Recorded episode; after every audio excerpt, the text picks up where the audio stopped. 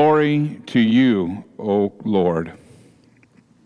Our gospel this morning is indeed from St. Matthew, chapter 3, verses 13 through 17.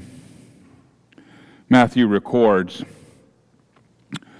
Then Jesus came from Galilee to the Jordan to be baptized by John. But John tried to deter him, saying, I need to be baptized by you, and do you come to me? Jesus replied, Let it be so now. It is proper for us to do this to fulfill all righteousness. And then John consented. And as soon as Jesus was baptized, he went up out of the water. And at that moment, heaven was opened, and he saw the Spirit of God descending like a dove and alighting on him. And a voice from heaven said, This is my Son, whom I love. With him I am well pleased. This is the gospel of the Lord. Praise to you, O Christ. You may be seated.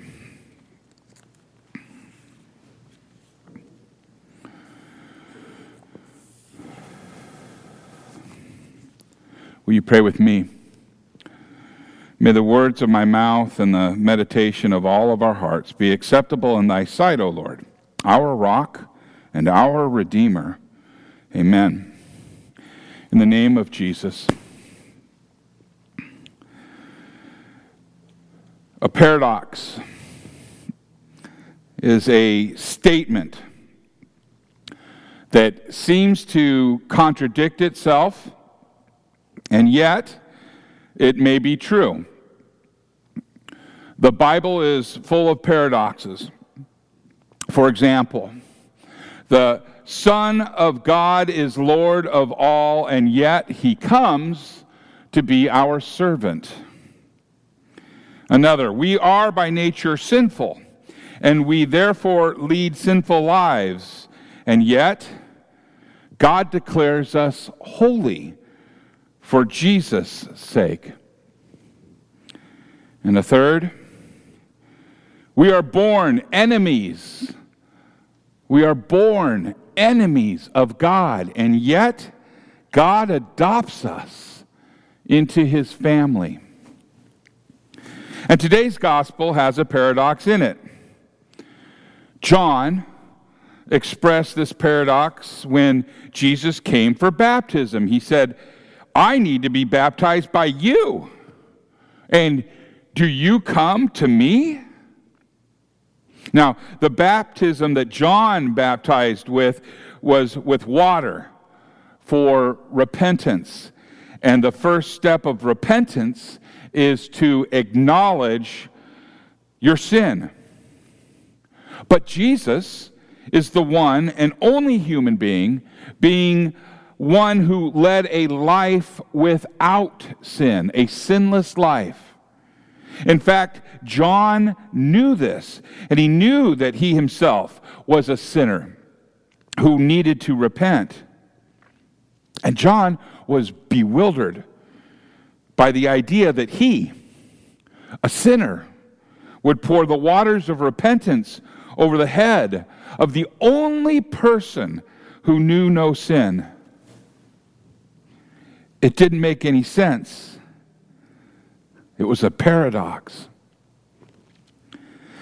Now, the Apostle Paul explained this paradox in a, well, with another paradox. In 2 Corinthians chapter 5 verse 21, Paul writes, "For our sake he made him to be sin who knew no sin, so that in him we might become the righteousness of God." And even though Jesus never sinned, God made him to be sin. How can this be? We struggle with paradoxes of the Bible because of the limitations of, of our broken humanity. When God came to the end of the sixth day, of creation, We read in Genesis 1, verse 31. He saw everything that he had made, and behold, it was very good. And this included Adam and Eve, the human beings that he had created. And sadly, we read in chapter 3 that that goodness only lasted a short while. And Adam and Eve sinned and, and they broke. They broke the universe. They were no longer very good. They were corrupted. And they passed that corruption on to their children.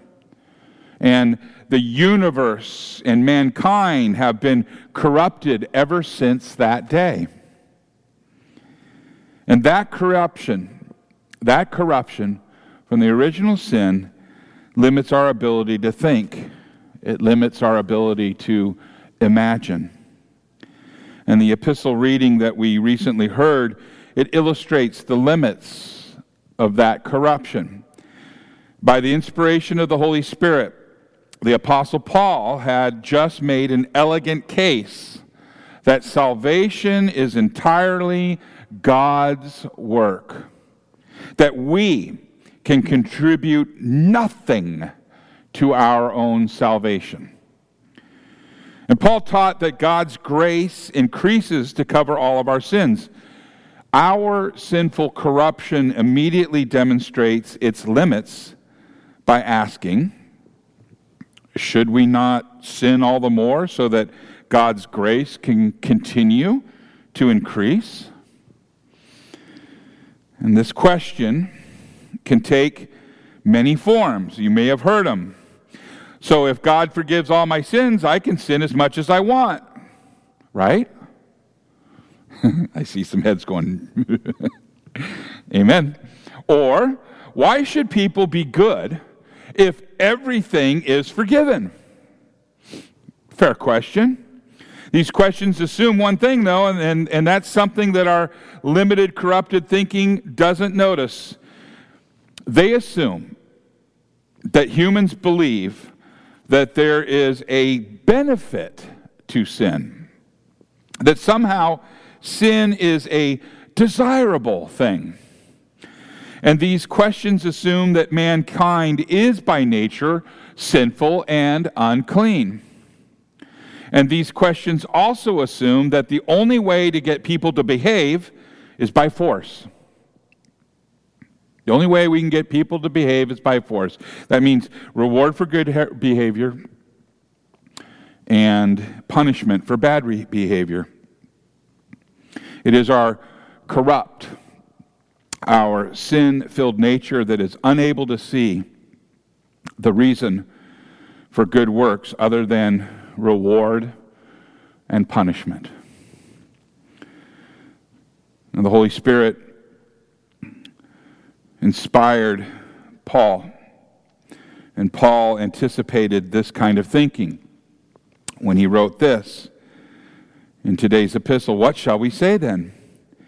Are we to continue in sin that grace may abound? And he says, By no means. How can we who died to sin still live in it? Well, because Jesus Christ has earned our salvation with his suffering and death, because that salvation has been delivered to us by the Holy Spirit, delivered to us by the Holy Spirit through water and word. We are dead to sin. Now listen carefully. This is this part's kind of confusing we are free from sin. Sin is no longer our master. Jesus Christ has redeemed our corrupted thinking so that we can now understand that there is no benefit to sin. Christ's salvation has freed us from our desire to sin and we now have a desire to do good instead. And that is the reason, this is the important part, that is the reason that we are so frustrated with the sin that still shows up in our lives. It is through our baptism. It is through our baptism that we hear, feel, understand these words. And I heard these words so many times growing up under my mother and father. You know better than that. It's through our baptism that we understand sin. Now, Paul then takes us back to today's gospel.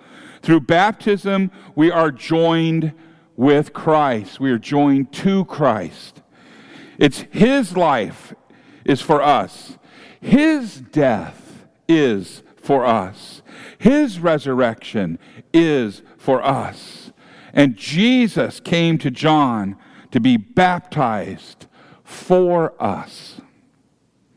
Now, there are several words in the original Greek that can be translated as forgiveness. And, and one of these words contains the idea of lifting something up, carrying it away, and putting it down, putting it aside.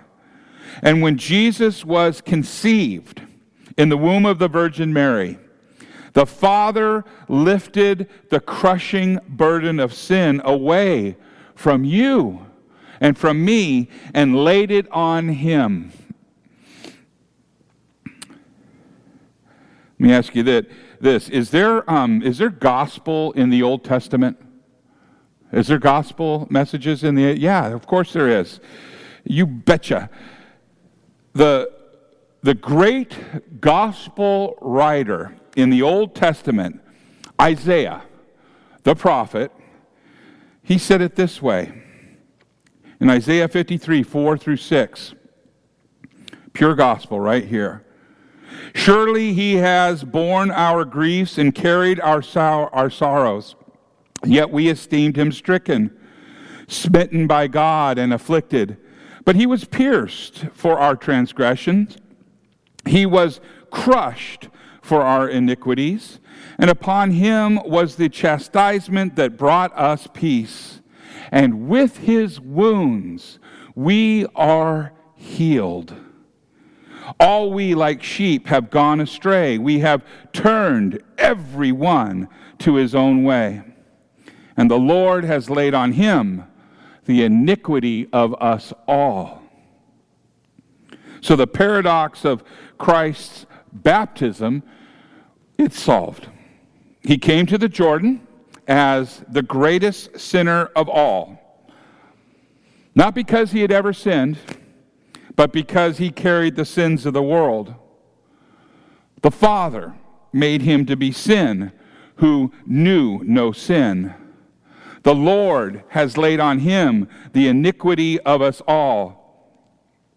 And in his baptism, Jesus stands with us in our baptism and the Holy Spirit joins us together. Repentance. Repentance recognizes the terror of sin. And although Jesus never sinned, he did carry away the sin of the world. And even though the sin was not his, he still endured the terror of its punishment. And he carried your sin all the way to the cross. And there he faced its terror. And he cried out, My God, my God, why has thou forsaken me? And he hung there between you and the almighty wrath of God's justice. And he took the blows of your sin into himself. And he satisfied the perfect, eternal justice of God for you and for me. Now, the Holy Spirit, again, uh, inspired Paul to write this. Paul writes, We know that our old self was crucified with him in order that the body of sin might be brought to nothing, so that we would no longer be enslaved to sin. Jesus has carried your old sinful nature, kicking and screaming, to the cross. And Jesus carried that old sinful nature into death, and he left it there. He left it there when he rose from the dead. And therefore, you are no longer slaves to that sin. And then God responded to the baptism of Jesus with a great epiphany. For a brief moment, all three persons of the triune God reveal themselves as the team that they are. God the Son stepped out of the water. God the Holy Spirit descended in visible form like a dove. And God the Father, He spoke from heaven, saying, This is my beloved Son, with whom I am well pleased. And here we see the unity of the Father and the Son and the Holy Spirit in making salvation a reality. Now, the baptism of Jesus in the Jordan publicly demonstrates that Jesus identifies with sinners. He has come to take the people's place. He has already carried the sin of the world from his conception. But his work was private at this time. And with his baptism in the Jordan, his work of salvation is made public. The epiphany of the Father and the Spirit proclaim his mission to the world. That is this that Jesus is the innocent sin bearer who will take away your sins. Now, according to the early church, the baptism of Jesus in the Jordan is the official beginning of Jesus' public ministry. And it's during the process that the early church used to replace Judas. This is when Peter said in Acts 1 21 through 22. one of the men who have accompanied us all the time that the Lord Jesus went in and out among us, beginning from the baptism of John until the day he was taken up from us. One of these men must become with us a witness to his resurrection. The baptism of Jesus in the Jordan points us forward to all the work that Jesus did for us his perfect life, his suffering, and his death, and his resurrection, his ascension, and also the work that he still does among us as our risen and ascended Lord. It points us it points us forward to our own baptism as a means for the Holy Spirit to deliver salvation to us. And it is in solidarity that Jesus in the water is one of us. For the children of God, all of you, know this to be true. That is, He suffers with us. He died for us. He begins healing the corruption that limits us. He begins healing the corruption that hides the truth from us. And he shows us that he is the sinner's friend and savior. And you all know this that he makes me, he makes you his own that we may live with him forever. In the name of Jesus, amen.